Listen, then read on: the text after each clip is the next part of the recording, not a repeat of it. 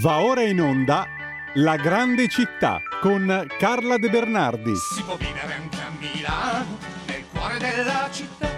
C'è tanta gente in giro. per- E chi non l'ha ancora fatto si compri il libro Storia di Milano, guida per curiosi e ficcanaso, edito da Jacobuc Carla De Bernardi. Lo, lo suggerisco veramente, non è una marchetta, non è niente, perché quando l'avrete letto vi sarete, mentre lo leggete, vi mh, divertirete pure, perché Carla ha un modo di scrivere veramente coinvolgente, brillante, eh, estroso e soprattutto pieno di fatti e di cose che riguardano la città di Milano, ma che in realtà hanno una portata molto più ampia, come vuole essere del resto il senso di questa rubrica. Intanto Carla, buongiorno, grazie per essere con noi.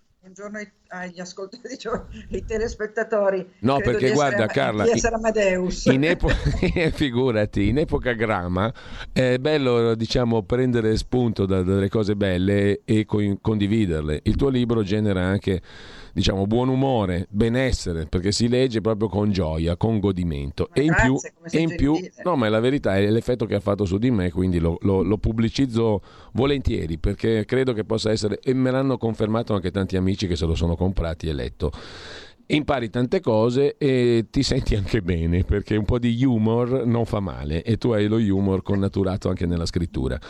Ho mm, sprecato già troppo tempo, oggi tu ci devi parlare di due fratelli molto interessanti. A proposito di Sanremo, no? Esatto. Perché noi cerchiamo sempre un collegamento con l'attualità, no? Quando parliamo in questa nostra eh, trasmissione, Giulio, perché Eh certo. è carino non parlare solo del passato, quindi stavolta ci colleghiamo al discorso della- del festival, non per parlare del festival, ma per Ma parlare della corsa ciclistica Milano-Sanremo. Eh, perché la Milano-Sanremo, a parte che voglio dire che io eh, il festival l'ho guardato e non l'ho guardato, non l'ho fatto come quelli che dichiarano con orgoglio io non lo guardo, o quelli che invece negano di guardarlo ma lo guardano. Io un po' l'ho guardato, un po' sì, un po' no. Eh. Avevo previsto che vincesse Mengoni e, e È così andata- è stato. è andata così. contenta. Eh, devo dire anche però una cosa, mi sono piaciuti molto i Comacose, ecco, lo voglio dire perché li ho trovate la loro, eh, ref- una delle poche canzoni che ha un refrain.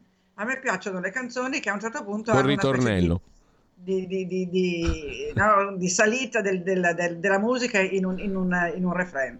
Allora, la Milano-Sanremo, parliamo di Eh. Tullo Morgagni, che fu eh, l'inventore della Milano-Sanremo. Milano-Sanremo sappiamo che poi ne riparleremo magari il 18 marzo Mm. quando parlo- parte, Sì, perché eh, magari parliamo un po' più della storia della Milano-Sanremo, oggi ci concentriamo su chi l'ha eh, fondata, inventata. Ricordo solo una cosa, che quest'anno parte il 18 marzo e parte da Abbiategrasso, mentre l'anno scorso era partita dal velodromo Vigorelli. E questa del Vigorelli ci connette a un'altra storia molto interessante perché il Vigorelli prima di tutto crollò in buona parte nel 1985 con la famosa Mm, nevicata sì. e quindi già un richiamo. Poi nel 1965 al Vigorelli si esibirono i Beatles, poi torniamo ai Morgagni, Mm. eh, adesso faccio una divagazione. Si esibirono i Beatles, il concerto fu eh, organizzato da Leo Wester, che era il fondatore del teatro Chuck. Io cono- ho conosciuto bene da ragazza in vacanza a Riccione la figlia, la Patrizia, che mi piacerebbe tanto rivedere, eh, però non so come trovarla. Se per caso qualcuno la- la conosce, glielo dice che eravamo amiche da ragazze. E c'è questo concerto dei Beatles a cui partecipano in apertura Peppino Di Capri, Fausto Leali, ehm, Pino, di- Pino Donaggio e i New Dada. Pensa che, che- che- che periodo della musica. E poi invece a un concerto dei Led Zeppelin nel 1971 successo uno sfracello, il concerto fu interrotto dopo pochi minuti con l'intervento della polizia perché, non so, vennero, vennero sfasciati, ci fu uno sfascio un po' tipo quello di Blanco appunto a Sanremo. Ma tornando a Tullo Morgagni, Tullo Morgagni era fratello di un tale Manlio. Questo Manlio è il fondatore, eh, tu lo saprai da giornalista, della ehm, ehm, come si chiama? Agenzia di stampa Stefani, che era l'agenzia di stampa del regime del regime fascista. e che poi è diventata ANSA, credo, no? Sì, L'ANSA sì, non sì. è l'affiliazione. Deriva direttamente dalla Stefani. Mm. Ecco, e, ehm, Naturalmente l'ANSA è Morgagni- democratica, eccetera, eccetera. No? Esatto, Morgagni inteso come Manlio in questo momento, poi torniamo a Tullio, Mm. eh, quando eh, Mussolini fu arrestato il 25 aprile dopo il Gran Consiglio, si uccise, pensa un po' cosa fece questo qua, tanto era sfegatato. Tant'è che la tomba dei due fratelli al Monumentale, che è meravigliosa, è una tomba déco, eh, in, in, una nicchia di mosaico mm. azzurro ci sono delle figurine bianche eh, che simulano una specie di danza rituale e spengono una fiammella. Nella volta di questo mosaico azzurro c'è una dedica a Morgagni del Duce, perché insomma questo qui era uno dei suoi più fedeli, tanto mm. da uccidersi quando, quando, quando, finisce praticamente il regime. Tullo invece, eh, a soli 23 anni, diventa caporedattore della Gazzetta, e anche qui ci sono tante cose da dire perché poi la Gazzetta ha avuto direttori straordinari come Palumbo, come Cannavò, peraltro tutti e due al Monumentale. Sai che io come presidente del Monumentale faccio spesso dei riferimenti al Monumentale. Tra l'altro domenica abbiamo fatto la passeggiata di San Valentino, siamo finiti sui giornali, siamo finiti su Agorà perché è stata tro- era una trovata carina questo di passeggiare tra, tra monumenti di amanti, mariti e mogli, ultimi baci, addii, strazianti, abbracci, eccetera.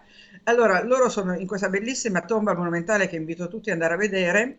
Tra l'altro cito gli autori perché l'architetto si chiama Bifoli e il, mh, mm, eh, lo scultore Micheletti e di solito si dice solo che la tomba è di Bifoli, eh, anche nelle guide più, più approfondite. Invece nella nostra eh, si dice proprio che Bifoli è, scult- è, l'architetto e Micheletti lo scultore. Vedi com'è bella? Ci sono queste figurine che sembra che stiano facendo un, una, un, una, come si dice, la, nuoto sincronizzato, cioè sono tutte nella stessa posizione e convergono verso l'urna, del, l'urna cineraria. È veramente un monumento meraviglioso.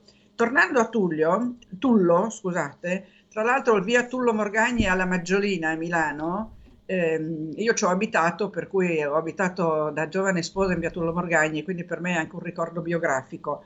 Lui inventa la Milano-Sanremo nel 1907, parte la prima volta la Milano-Sanremo il 14 aprile e poi partirà sempre il eh, giorno di San Giuseppe, il 19 marzo, fino a quando non tolgono questa festa di San Giuseppe, che peraltro credo sia anche la festa del papà, se non ricordo male, e quindi adesso parte il sabato più vicino al 19 marzo, per cui quest'anno parte sabato 18 marzo.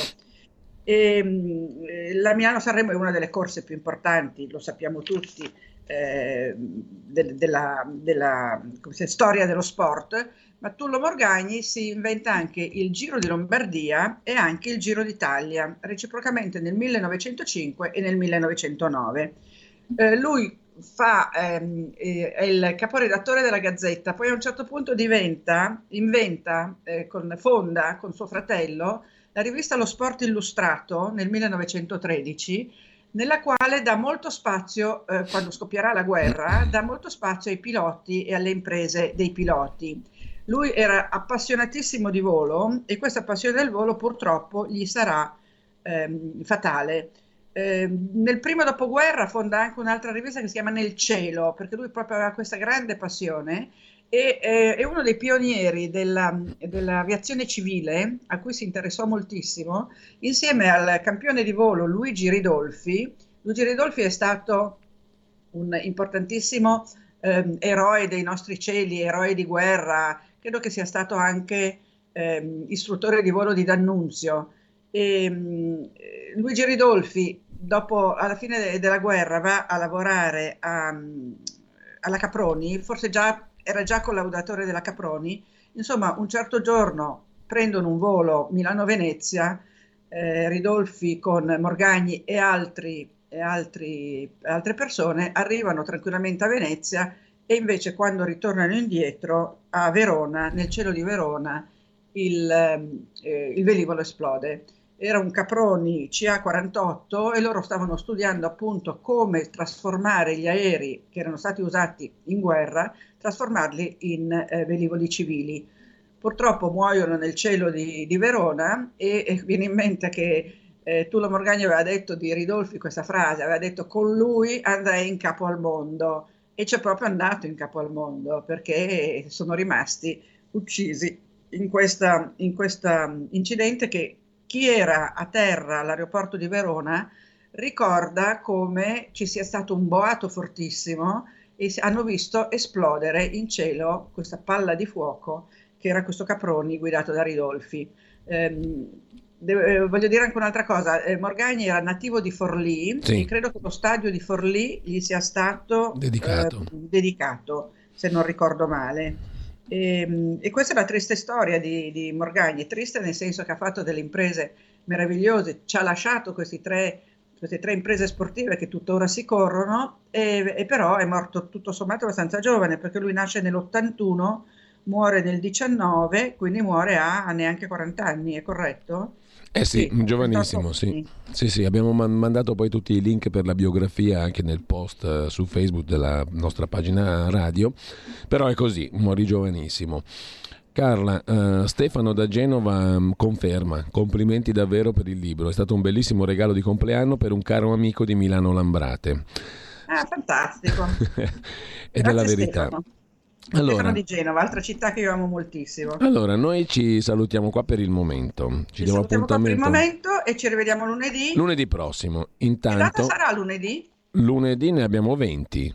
Ne abbiamo 20. Va bene. 20 Eh, cercheremo di un argomento anche per, per lunedì. E beh, la nostra impareggiabile Carla saprà mm, anche ammaliarci anche lunedì. cronaca che ci... Guarda, lo troviamo di sicuro, intanto e soprattutto ci per merito tuo. Se no troveremo un argomento interessante comunque per i nostri ascoltatori. Sicuramente, io ringrazio Carla De Bernardi, buona settimana Carla, grazie, Grazie davvero. Giulio, buona settimana a tutti, arrivederci. Tra poco c'è con voi Alessandro Panza, per cui entreremo nel vivo delle questioni politiche eh, e mh, a seguire Pierluigi Pellegrin. Tra gli ospiti, come sempre molto interessanti, ve ne segnalo uno, Maurizio Bettazzi, ex presidente del Consiglio Comunale di Prato, dichiarato innocente dopo dieci anni. Giustizia, horror, scrive giustamente presentando la sua trasmissione Pierluigi Pellegrin. Quindi Buon ascolto, tra poco potete ascoltare invece il pezzo di Wagner, la pagina d'album molto delicata e bella che ascolteremo per intero.